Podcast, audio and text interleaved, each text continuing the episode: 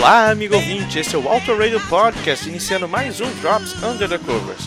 Hoje trazemos I Heard It Through the Gravepine.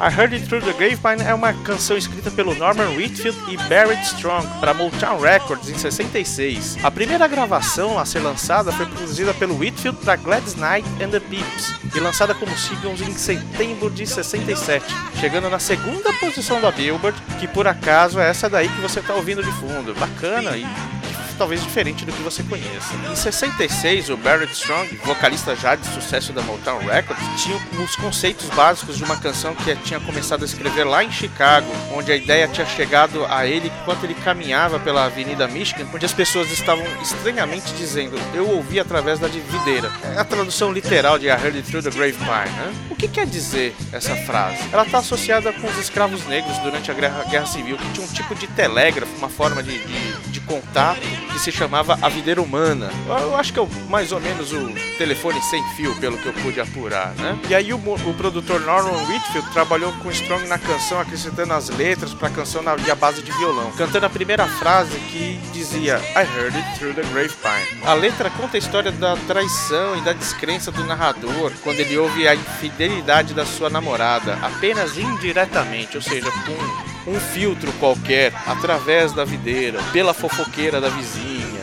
algo desse tipo ligeiramente já em 68, Marvin Gaye colocou a sua versão no álbum In The Groove, em 68, pouquíssimo tempo depois de ser lançado, né? Mas foi através da voz e da versão de Marvin Gaye que ela se tornou um dos top singles da Motown.